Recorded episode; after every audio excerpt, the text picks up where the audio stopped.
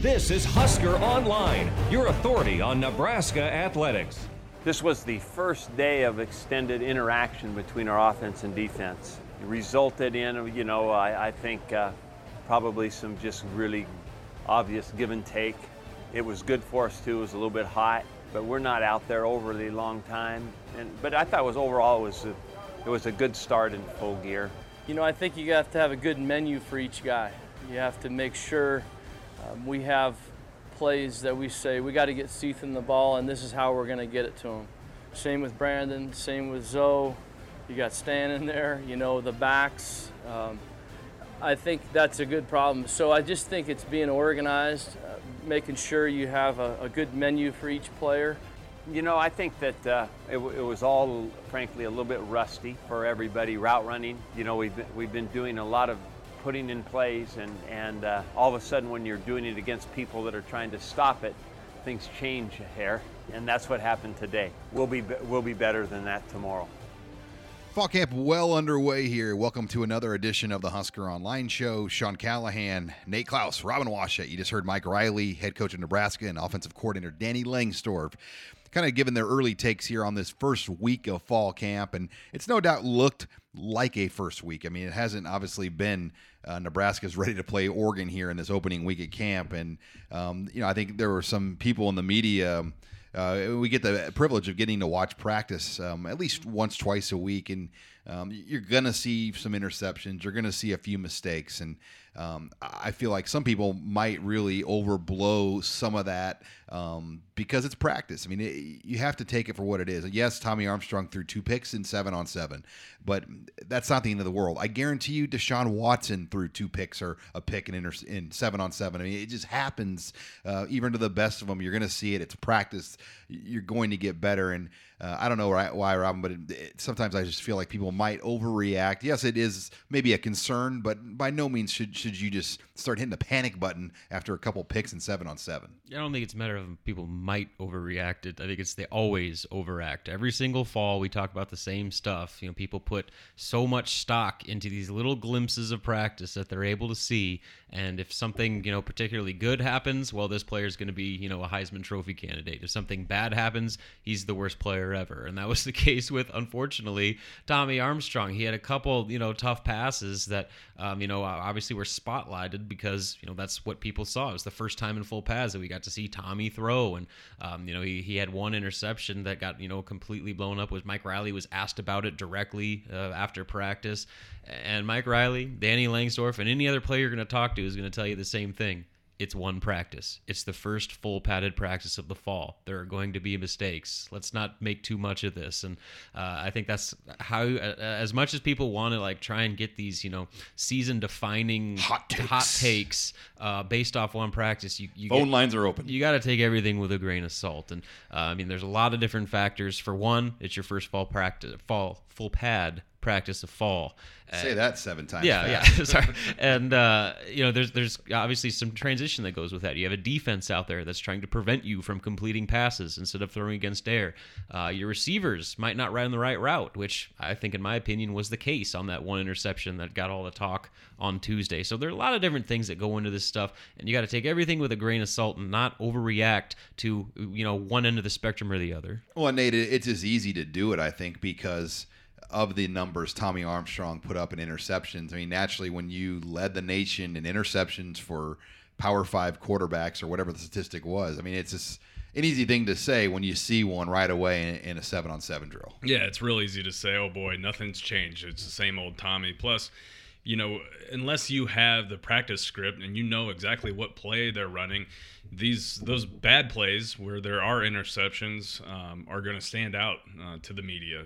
And and without knowing exactly what everyone's supposed to be doing on each and every single play unfortunately you know there are you know some hot takes that can be kind of formed right off the bat in a negative way. But there were also some good passes that Tommy made during that 7 on 7 session. So um, and this is the, only the second practice that we've been able to watch, so it's far from being a finished product. the The offense is always kind of behind the defense at this point in fall camp. It, I just I just don't think that it's anything to to really make a big fuss about. But unfortunately, um, you know, that was I guess kind of the the story heading out of that second uh, second practice that the media was able to watch. You're listening here to the Husker Online Show. Sean Callahan, Robin Wash, and Nate Clouse as we discuss this opening week of fall camp as Nebraska well into things now and full pads.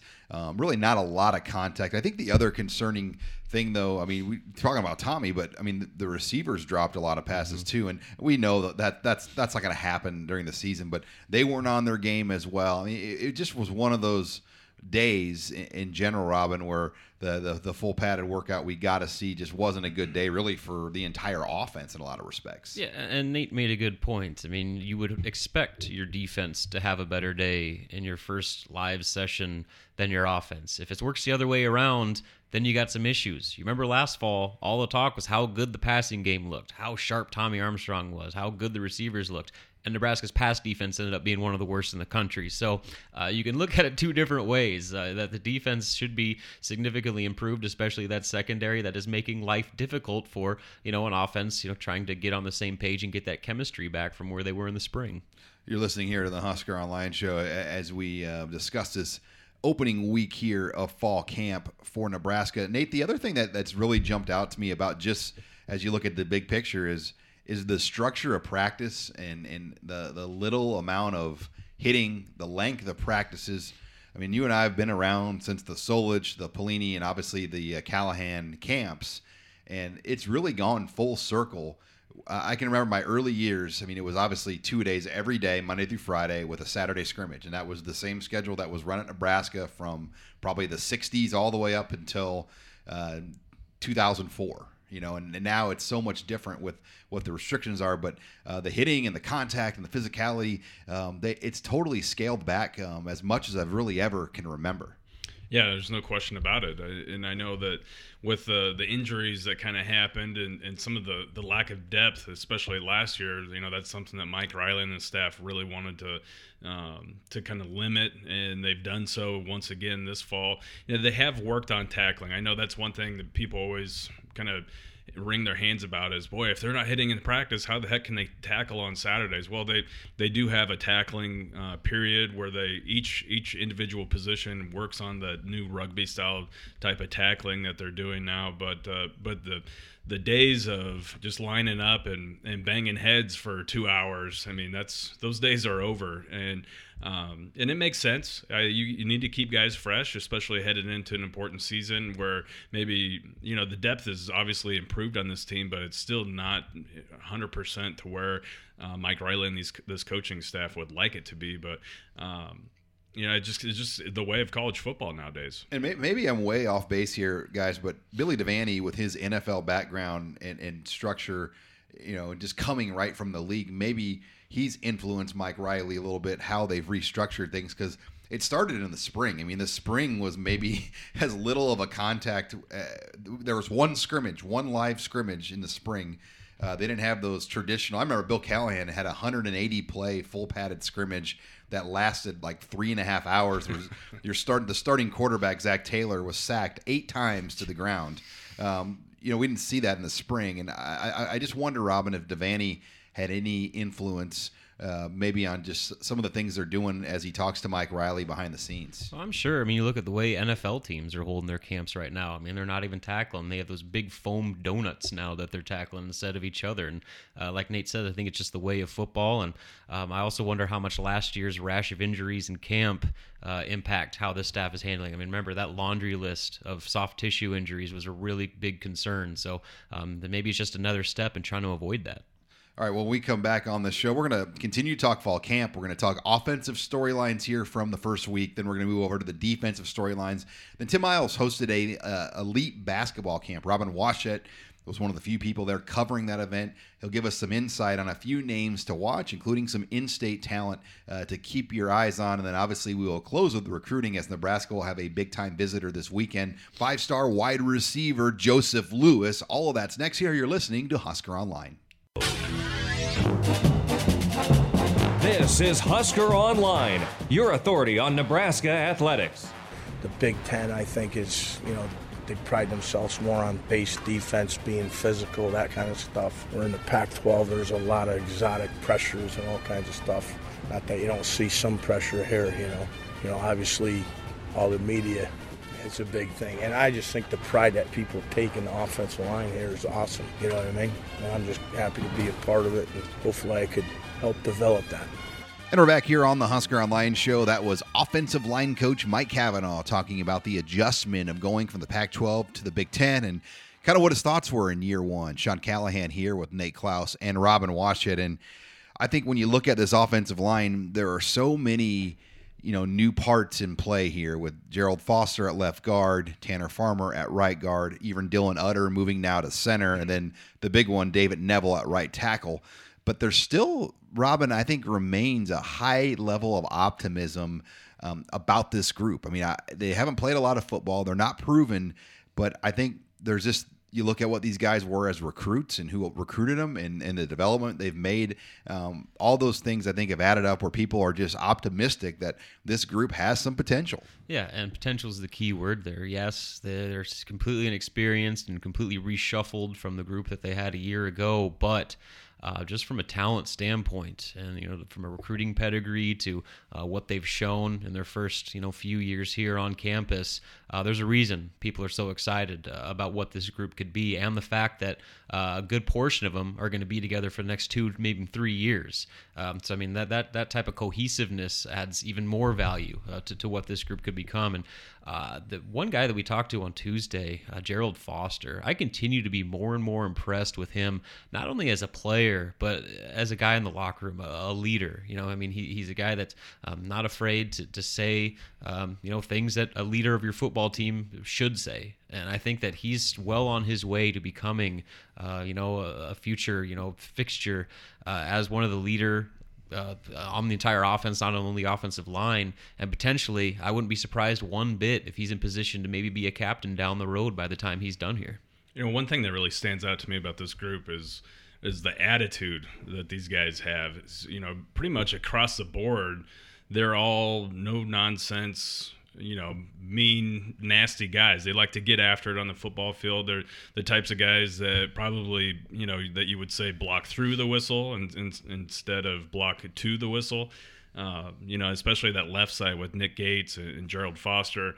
Uh, we know that uh, Dylan Utter likes to mix it up every now and then, and Tanner Farmer. I think the one question maybe it was David Knevel, but he, he's he the got, guy who got into a fight. Yeah, you know? he got nasty the other yeah, day. So, which I think is a good sign. And and from day one, that's something that Mike Cavanaugh's been saying is that I want my guys to be mean and nasty up front. I want them to play with an attitude and with an edge, and and that was something I think was really lacking last year out of this group, but has completely changed and turned around this year. You're listening here to the Husker Online Show. Sean Callahan, Robin Washut, as we talk on that offensive line and in the offense in general. But yeah, you met, we talked David Knevel. I, I, asked Mike Cavanaugh this, and he agreed. I mean, he said that this he is really the key to the whole thing. The stability that they can get from right tackle. We know Cavanaugh is not a big substitute guy, so um, it's all or nothing with David Knevel. I, I just don't see a backup that's going to step in, and it, nobody really just you know wows me at this point. Uh, Matt Farniok down the road, I think, could be that guy. I mean, hopefully you redshirt him though, kind of like Nick Gates, and then he's a three to four year starter in this program down the road someday.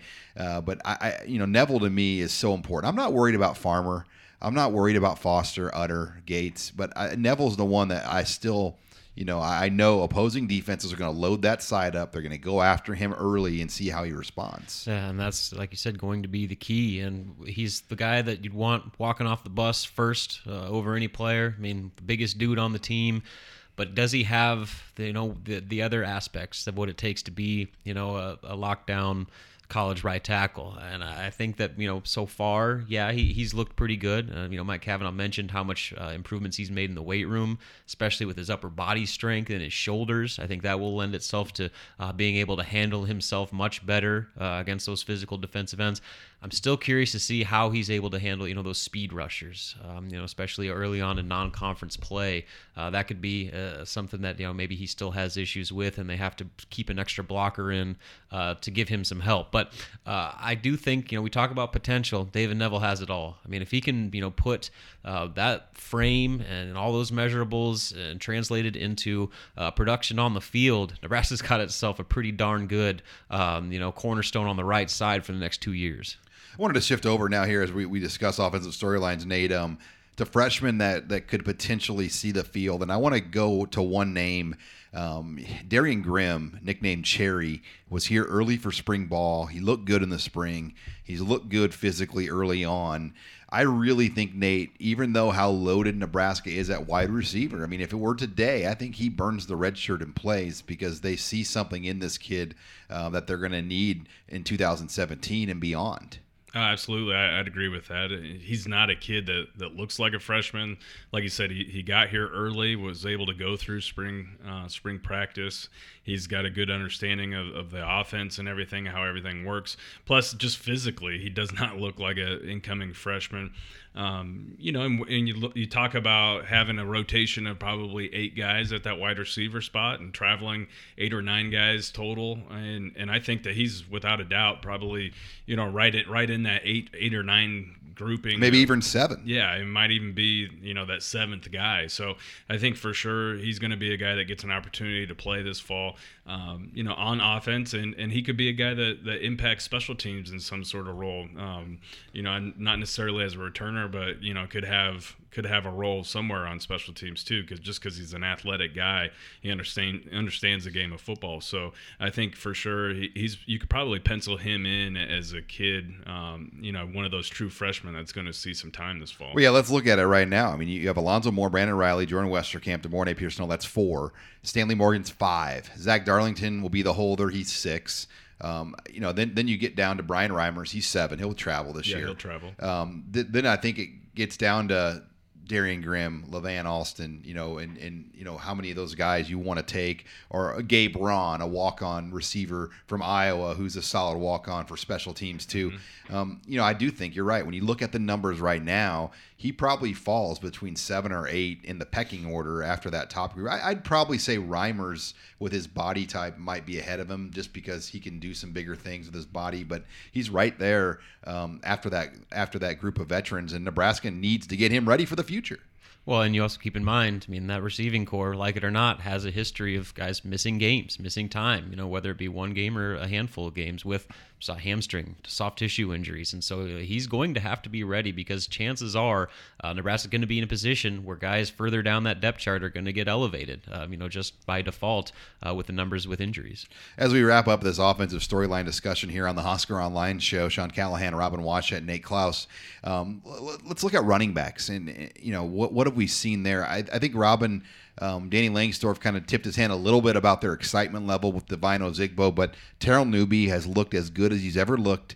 Um, I Mikale Wilbon, it's hard to get a read on him right now. Mm-hmm. I've heard promising things about Tre Bryant though in camp. People like where he's at mentally, which that's about as as important as physical right now. Yeah, I'm curious to see what happens with that because on one hand you got Mike Riley talking about how much they like Trey Bryant and um, you know how he could potentially be a factor in that rotation. Then you have Danny Langsdorf come out and say, uh, "Yeah, you know we'll, we'll, see. You know he's got a lot of competition ahead of him. Um, you know I think as they start incorporating more and more uh, of the passing game, you know both as receivers and more importantly as pass blockers."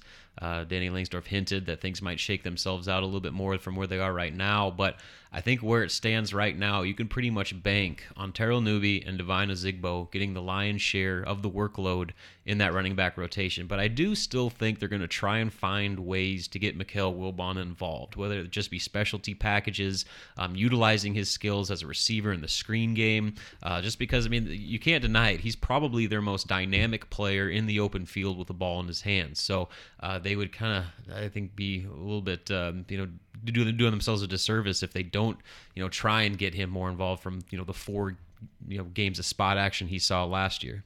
Well, Danny Langsdorf mentioned that that menu, right? Kind of that that buffet of uh, of options that they want their guys to have, and uh, yeah, I think you're right. I think they f- try and find something for Mikale Wilbon off that menu, you know, that he, he does really well, and um, you know where they can dial up a play or a package or two um, each game and, and, get him in there. But I think the key word, of what you said, Robin, was pass protection. I think that's going to be kind of the thing that separates these three running backs from one another, or four running backs from one another. And Devine Ozigbo was kind of talking about that a little bit after practice the other day. So that's one thing that he's really tried to focus on because he knows if he can perfect his pass protection skills, then he is a, a three down back, and that gives him kind of a, a leg up on everybody else. So um, I'm really interested to see how that kind of shakes out here in the coming weeks. Well, that will no doubt be one of the more interesting position battles. All right, when we come back, we're going to shift over to defensive storylines and some things we've seen here over this first week of fall camp. You're listening to the Husker Online Show. You're listening to the Husker Online Show, your authority on Nebraska athletics. I mean, obviously, there's a ton of work been done in the training room. With I work specifically with Drew Hamill, one of the trainers here, and it was just a day in day out thing. I mean, it's been something I've been through before, so it wasn't too new to me. And then when spring came around, it was really good for me to kind of get the mental without the physical part to get most of the mental stuff down. So just try, kind of trying to eliminate any uh, buffering process when I got back. So it kind of felt good to get that mental part down in the spring. Well, I think you got to get a starting four first. I mean, you got to get your four starters, and then you got to try to build some depth behind it so we can get guys off the field and, and rest them. So, uh, you know, we're, we're, at the point now where we're, you know, we're looking for guys that are going to step up here this next week and you know these next week, coming weeks.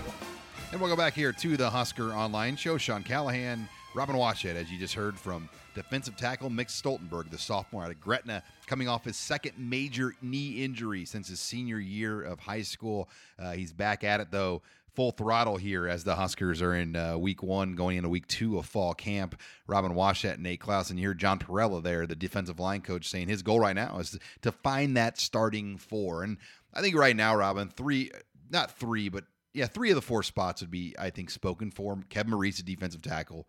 Um, then you've got Freedom Akinmoladun um, at defensive end and Ross Dzuris the other defensive end. I, I, think it's that other defensive tackle spot, whether it's Mick Stoltenberg, Khalil Davis, maybe even a Carlos Davis. That's the one spot I th- I, st- I, I, still think that remains open um, on that defensive line. But the bottom line is they're going to need all of these guys to play. None of these guys are good enough to play and Ndamukong Suh 90 snaps a game. Yeah, and even Maliek Collins type of snaps. I mean, there's no doubt about it. This is going to be a heavy rotation, no matter where you are on the depth chart. Just because, uh, like you said, you you don't have that dominant presence in there. I mean, even Kevin Maurice is going to you know be subbed out a lot, and that can be a good thing too. I mean, what we talk about with this defensive line, yeah, they're inexperienced and young, but they got a lot of young talent that I think is you know well on its way to becoming uh, very good players down the road. And you know, what's the best way to learn? You know, throw out there and learn trial by fire. So uh, I think that you know there's going to be a learning curve there with that group, but I think in the end it's going to pay off with this ended up being you know one of the deeper units down the road. Well, and what's John Parrella's kind of motto is is all gas, no brakes. so I mean, if these guys, if he can get these young guys playing you know, like their hair's on fire and going crazy and, and kind of settled into somewhat of a ro- nice little rotation to keep guys fresh, but, you know, having them play at a very high level, um, you know, going 100% each and every time. This could be kind of an exciting group to, to watch progress. You know, it, it's going to be interesting how that rotation works out, but there's no question they're, they're going to need pretty much all those bodies there to, to contribute in some form or fashion. Well, Nate, as I look at it, though, my biggest worry, and I know you, we've talked talked about this a lot is defensive end. I, I we know Dzuris and Freedom are going to be key parts, but I just don't see that next guy right now. I don't know who it would be. Like if you told me who's the next guy in and who's going to have the best season of the next defensive ends, you tell me. I have no idea. Well, yeah, there's some guys that, that look the part. You know, I think Alex Davis, DaiShon Neal, both those guys really look the part, but they haven't they haven't really shown a whole lot, and we haven't seen a whole lot. Uh, you know, again, pump the brakes. We've only seen two practices here, so I don't want to call. Let's make any, all of our observations yeah. for the season off these two practices. Yeah, I don't want to be calling anyone out here, but someone's got to step up there. I think that's the bottom line. Is is they need a pass rush. Someone's got to step up and provide that. If at the very least it's one of those guys carving out a little niche, you know, as a situational pass rush guy or, or whatever the case may be. Well, I think you know just from the few practices we've been able to see, one guy that the coaching staff wants to step up and be that guy is Cedric King. I mean, the time is now for this guy. Uh, you know, he came in as a relatively high-profile recruit, and you know was going to kind of be that next guy in line in the defensive line rotation. And we haven't seen anything from him yet. But uh, he's right now. I mean, just from what we saw, especially during Tuesday's practice, he's the number two defensive end uh, behind uh, Ross Dzuris, I think. Yeah, so I mean, he's going to be counted on to play early. Now, can he, you know, meet the challenge and uh, you know be able to be that guy the staff wants him to be? We'll see. But I think he's going to get plenty of opportunities early on to to establish himself as that guy. Well, that's the biggest difference with this staff, maybe compared to the previous. They will rotate, and you know, we saw it last year. BYU week one we're like, whoa, Freedom and you know, Freedom and Ross Dzuris were the twos behind Gangwish and McMullen, and they, they played a lot right out of the mm-hmm. gates. And Banker is a big believer in, in having two groups play, and it ended up helping them having those guys ready to go because you know in that previous system, Dzuris doesn't see the field. Freedom's not even probably playing defensive end. Um, so they at least got guys ready, and you have to think that development and those snaps this year that these guys are going to get are going to be huge. Yeah, and as Nate pointed out earlier, I think the John Parrella factor is something you got to keep in mind here. I mean, that guy has already established himself as one of the best teachers as far as getting guys to respond to what he wants them to do uh, that we've seen. I mean, the Davis brothers last spring both mentioned that uh, you know they learned more in just that brief you know session of spring ball than they learned their entire redshirt freshman year. Uh, so I mean, that kind of in itself talks about how much of an improvement uh, as far as instruction these guys are getting under John Parrella. You're listening here to the Husker Line Show. Sean Callahan, Robin Washut, Nate Clouse as we talk defensive storylines of fall camp. Let's move to linebacker. And let's start with something here with an injury. Michael Rose-Ivey goes down with, we don't know the official, this is Thursday morning. We don't know what the official diagnosis is, but um, just not a good sign um, to have him go down already with what hopefully is nothing major. But knock on wood, guys, the durability, Nate, of Michael Rose-Ivey and some of these key players that have been hurt for most of their career um, is such a big thing this year. It is a huge thing, and it kind of goes back to that that depth thing that I was talking about earlier, and, and, and the way that Mike Riley and the coaches are running the practice. They don't they don't want to take any unnecessary risks. Well, you, you already have you know one of the usual suspects who's kind of banged up, and I know they're being very cautious with the way that they kind of approach fall camp with a couple of those guys, Michael Rose-Ivey being one of them. So yeah, you, you I guess you kind of have to, if you're a Nebraska fan, keep your fingers crossed for some of those guys and hope that it's it's nothing serious.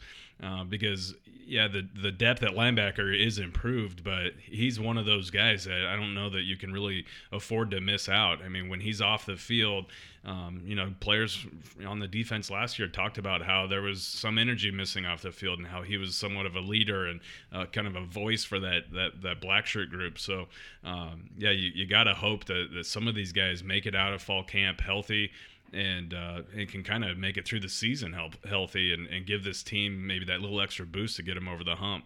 You're listening here to the Husker Online Show as we move it on to defensive storylines um, in the secondary, Robin. Let, us let, look at that group. I, I, do think that has been one of the more impressive groups on the entire team in, in the little we've seen, not just with the veterans and Kalu and Chris Jones and Nathan Gerry. Um, and even the Kieron Williams, Aaron Williams, uh, but I think the freshmen too. I mean, when you look at freshman class guys, they have added something to this group as well, and I'm very optimistic that you're going to see a big upgrade in the secondary. Oh, I mean, immediately first guy that comes to mind when you think of freshman defensive backs, Lamar Jackson. I mean, that dude is about as well put together as I've seen a freshman cornerback in a long, long time. Uh, obviously, you know, with, with any freshman that comes in, there's going to be a process of acclimating to this level. I mean, there's a lot that's you know put on uh, a player's plate, especially you know with learning the coverage schemes of a new defense. But from a physical standpoint, this dude is everything that you know people have cracked him up to be. You know, I, I, I, Nate was right when he hyped him up all those all those months in his recruiting articles. I mean, this kid is the real deal, and Nebraska is going to have themselves a dude uh, for the next few years. Nate, I'm going to throw another name out there. I mean, DiCaprio Bootle's one, but Marquel Dismuke – um, we got a little flavor of him at practice. I mean, he took Bryan Reimers at the line of scrimmage, who's a lot taller and bigger, and just slammed him on the ground.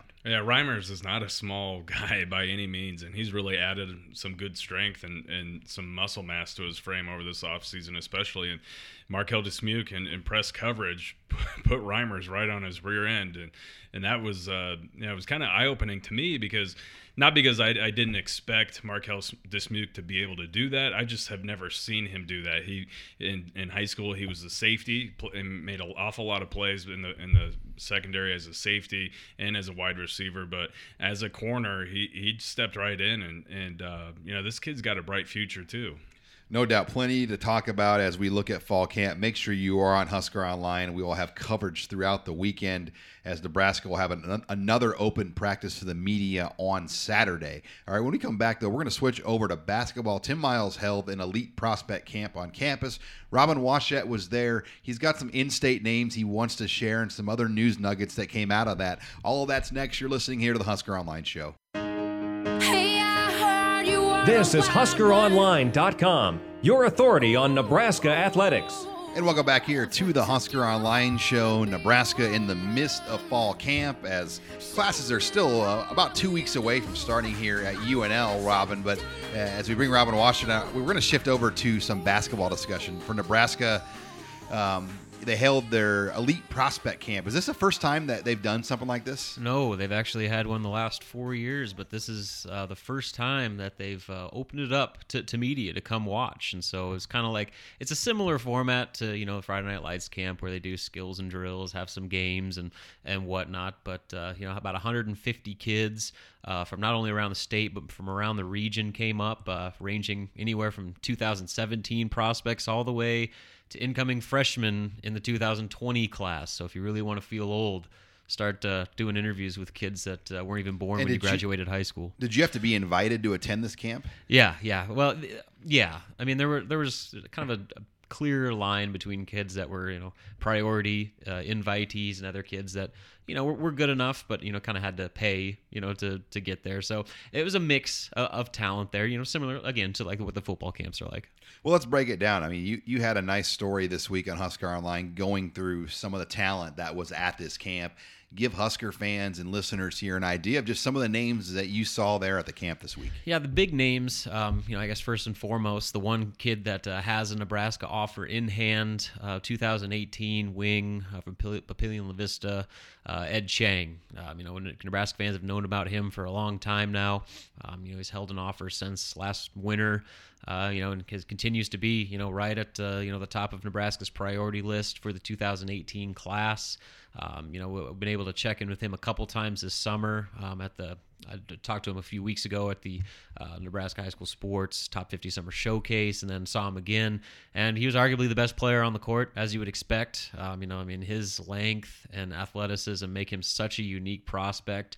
Uh, the one knock I have on him, you know, from you know the last couple times watching him, is sometimes he just settles for his perimeter jump shot. When if he wanted to, he could drive to the hoop and dominate uh, at the rim, you know, as he pleased. So uh, he needs to work on his aggressiveness and you know being more physical at the rim. But uh, overall, you know, probably one of the best players there, and the guy that could probably rival him for that title the most uh, as a three-star shooting guard in the 2018 class, and one of Ed's uh, AAU teammates with MoKan Elite, uh, Israel Barnes. Um, he's a kid from Wichita Southeast High School, uh, and uh, you know he's, he's, made his second trip up to Lincoln. He visited this past winter for Nebraska's Ohio State home game for basketball, uh, and yeah, he's he's definitely a guy that Nebraska's you know well aware of, um, and is going to probably pick up some pretty high major offers. He only holds one offer from Tulsa.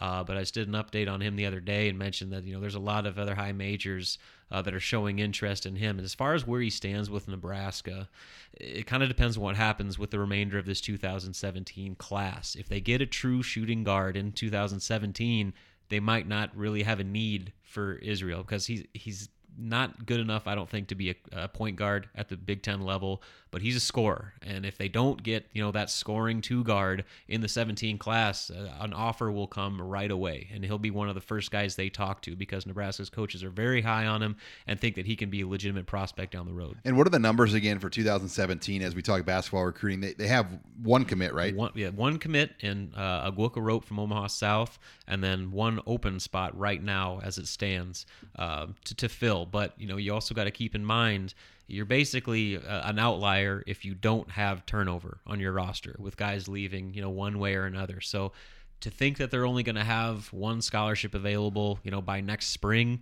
I think is you know probably inaccurate. So the, they're probably looking at two if not three uh, spots to, to, to fill, you know, going into the 2017 class. I'm going to throw another name out there. You mentioned Ed Chang, Robin, but there's an in-state player that wasn't at the camp, Teddy Allen Mm-hmm. from Boys Town. And, and you know it's hard to say a Boys Town guy is an in-state player because he's an out-of-state guy that moved here within the last year. But he has as many major offers as we've seen since you know Akoy Agau and Mike Gesell, and, and he's a name that I believe West Virginia, Cincinnati, Iowa State. Just got one from TCU earlier this week. So he, he has picked up some big time offers, but missing still in Nebraska and Creighton. The two local teams have not come in yet on him. What do you know about Teddy Allen? Uh, Being a Boys Town guy, it's you know he doesn't have a lot of knowledge about the state of Nebraska or the programs here in the state. Um, so he's somewhat of an intriguing name right now. Yeah, I mean he's a guy that again is you know high on Nebraska's radar. In fact, at the end of July, Tim Miles personally went down uh, and watched one of his games uh, when he was playing with uh, the OSA uh, Crusaders AAU program at the Las Vegas, you know, one of the tournaments down there. And unfortunately, it happened to be the worst game by far he had of the entire weekend. You know, I mean, he still had 20 some points, but it was like 8 of 24 shooting with, you know, three or four turnovers and just did not have a good game. They're probably feeding him the ball too, knowing that Miles was there to watch him. I mean, right. But he performed well enough over the course of that weekend, like you said, to get you know Iowa State, West Virginia, um, you know DePaul, um, you know Cincinnati, TCU. I mean, the high, you know, big name schools are coming at this kid. where hard. he's now the number one. He's he's in the ranking wise, I would say higher than Arop right I, I would say that too, and, and, you know, again, it's hard to say because Arop committed so early that kids or schools just aren't recruiting him. So I mean, it, you don't really know where he would be if he were uncommitted. But uh, yeah, so it's an interesting development to kind of see what happens with Nebraska. Um, you know, I mean, they, they they watched him. They wanted him to come to the Tim Miles Elite Camp this past weekend, but he couldn't make it because he was going back to Arizona uh, to be with his family because he hadn't seen him in a long time now. But yeah, it's it's interesting because you can't really label him as a true in-state kid. He moved to Lincoln, or I'm sorry, Omaha uh, last August uh, because his stepdad is from Nebraska and knew about Boys Town. Uh, and they figured that would be a great place for him to help his grades because he admittedly was struggling academically uh, off the court, you know, living down in Arizona and, you know, moved here and seems to be doing really well. Um, he's going to take the ACT, you know, coming up here pretty soon, and that I think if he gets a good, you know, a good enough score and it gets the academic concerns out of the way, I think he, those, that offer list is going to grow even more. You know, I want to ask you too. You mentioned uh, as we wrap it up here, talking basketball recruiting with Robin Washut, a rope. I mean, he's a guy. Robin, is he just six four? Yeah, but six four, borderline six five. Am I wrong saying this? But when they took him as a freshman, did they think he was going to maybe be a six seven, even six eight guy, um, just based on his wingspan?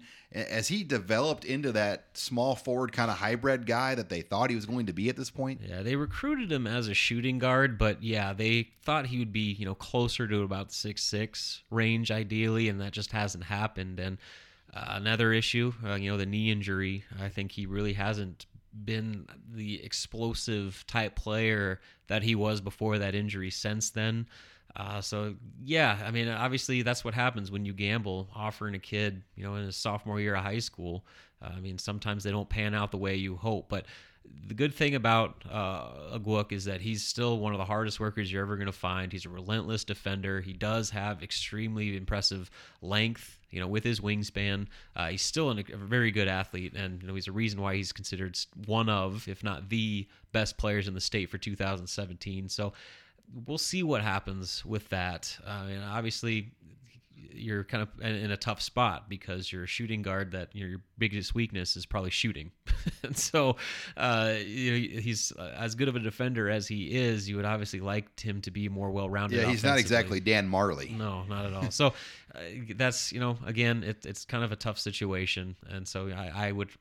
I would highly doubt, you know, Nebraska is going to change their tune with him just because that I don't know that, that seems kind of a shady way to go about it, and I don't think Tim Miles and staff would necessarily do that. But uh, again, I don't think they're necessarily getting the type of player that they thought they were going to get two years ago when they offered and he committed. All right, well, we come back. We're going to close this show with Nate Clouse. Nebraska is going to have a five star visitor in this weekend, Joseph Lewis. We'll get his thoughts on that next. You're listening to the Husker Online Show.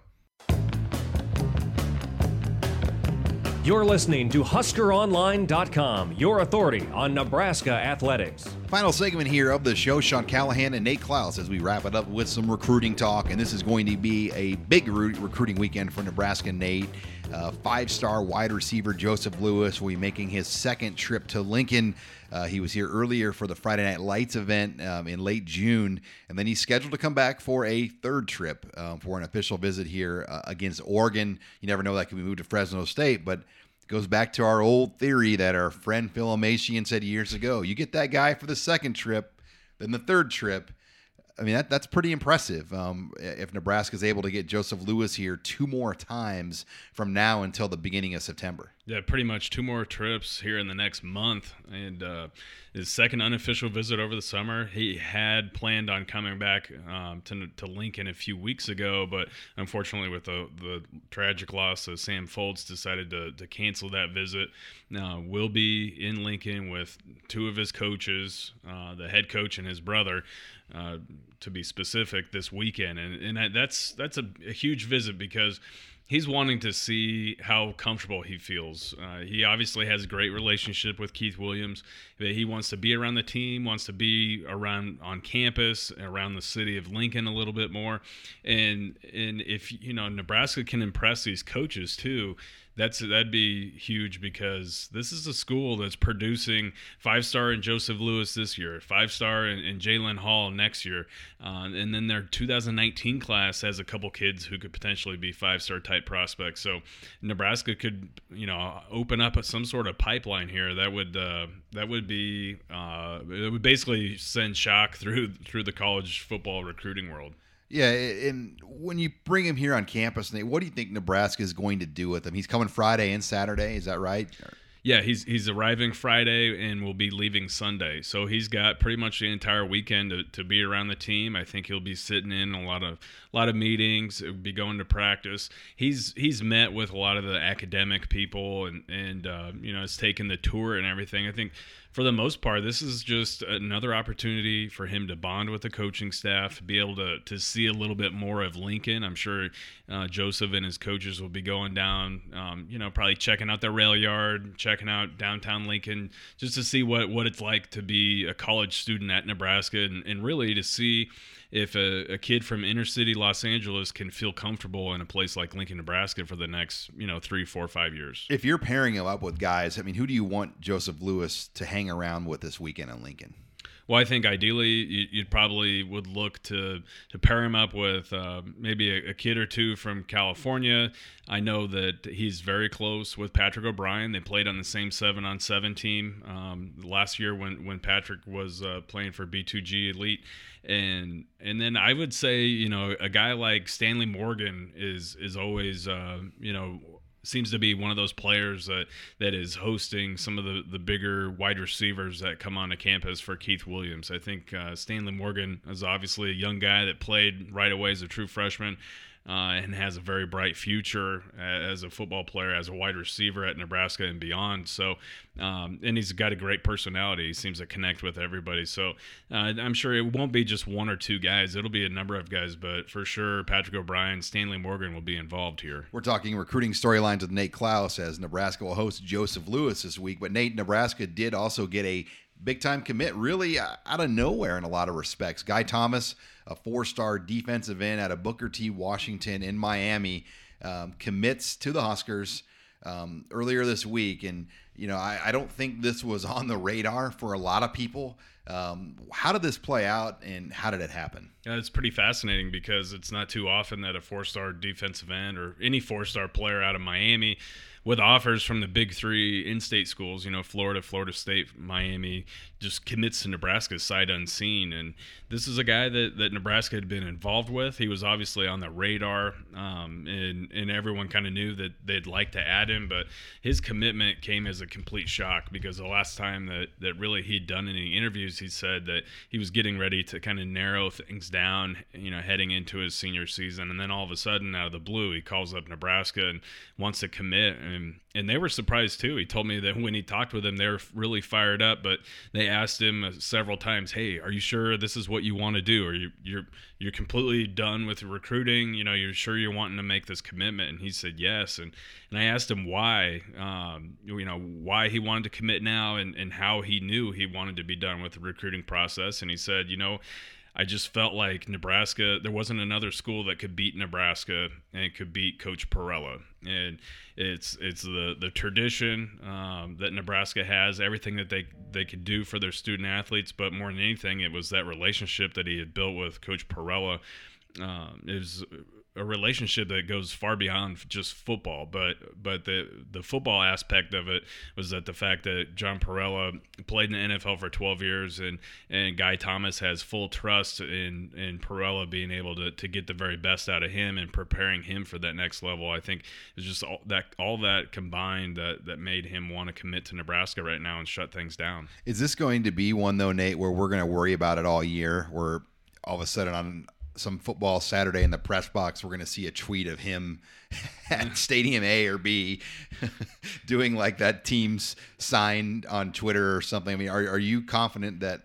You know this one's going to play out, or is it too hard to read right now? You know, it, it's hard to read. I think you you can never be you know 100% confident with anything in recruiting these days. You always you know it's, it's, almost like sometimes you have to recruit the kids that are committed to you even harder than than the kids that haven't committed anywhere yet because uh, you you have to keep those guys in the boat. And there's always some vultures out there the other schools that are always going after these guys regardless of their status. And that's going to be the case here. There's going to be other schools that continue to recruit him. He obviously lives right down the street from from Coral Gables there. It could make it to Miami anytime he wanted to um, you know his, his brother was uh, you know, committed to Florida State, was a five star recruit out of high school, committed to Florida State.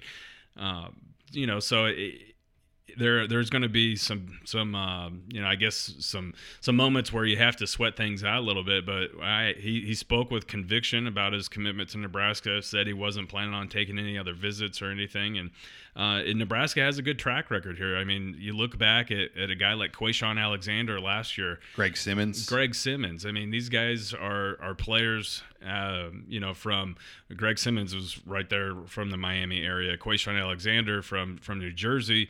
You know you know had a bunch of t- other teams after him and, and, even took some visits but nebraska was able to hold on to these guys. And and that's something you haven't seen in the past. I feel like with the previous staff you you'd they would offer a kid and, and get a commitment. And, and sometimes when it was a surprising commitment you could pretty much write that kid off that, that there's going to be a, a, bigger team that came in to, to swoop, swoop them up or or that kid was going to just eventually flip sooner or later. But nebraska's had a, tr- a good track record of keeping these guys in the boat Lastly, as we wrap it up with Nate Clouse, that's two defensive ends: Robert Porsche, Guy Thomas, uh, Deontre Thomas, a defensive um, tackle in this class. What do you see on the defensive line now with three in the class? As a JUCO defensive end, I know Nebraska's offered a guy from Iowa Western, a four-star. Um, I don't know where they stand with him. He's a kid from Eastern Iowa. Usually, those kids always end up going to Iowa. Um, but do you have high hopes for them to land a JUCO or another defensive end, or where do they go from here? Well, yeah, Andrew Van Ginkel is the the kid from Iowa Western that, that Nebraska's offered, and actually, I think they have a pretty good shot at at landing him. He's narrowed things down to Nebraska, Iowa, and Wisconsin, and I feel like if he was a lock for the Hawkeyes that he would have done, you know, would have made that commitment already because he's kind of a no nonsense guy. Um, does not like the recruiting process, doesn't like to do interviews or or talk too much about you know how things are going for him recruiting wise. So um, he will be he will be visiting Nebraska. Uh, they are going to continue to pursue him, but um, you know there's a couple DNs like Andrew Van Ginkel that if they can get him, uh, Nebraska is going to add him into the boat. But uh, I see them ideally taking two more D tackles in this class. Um, I think Damion Daniels is a kid that you have to keep an eye on. He just lined up his official visit to Nebraska for the Fresno State game. Uh, ben Hutch, uh, Tyler Shelvin, the five star out of uh, out of Louisiana, is another another kid to, to really keep an eye on. So the Noah Ellis too out of Colorado, another D tackle, a big nose tackle there to keep an eye on.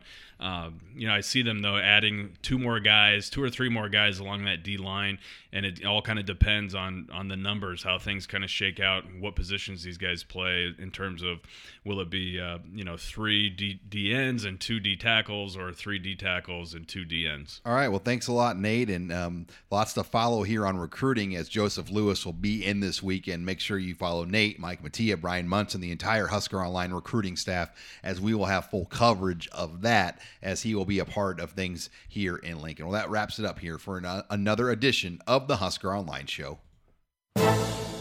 Thanks again for joining us this week on Husker Online, your authority on Nebraska athletics.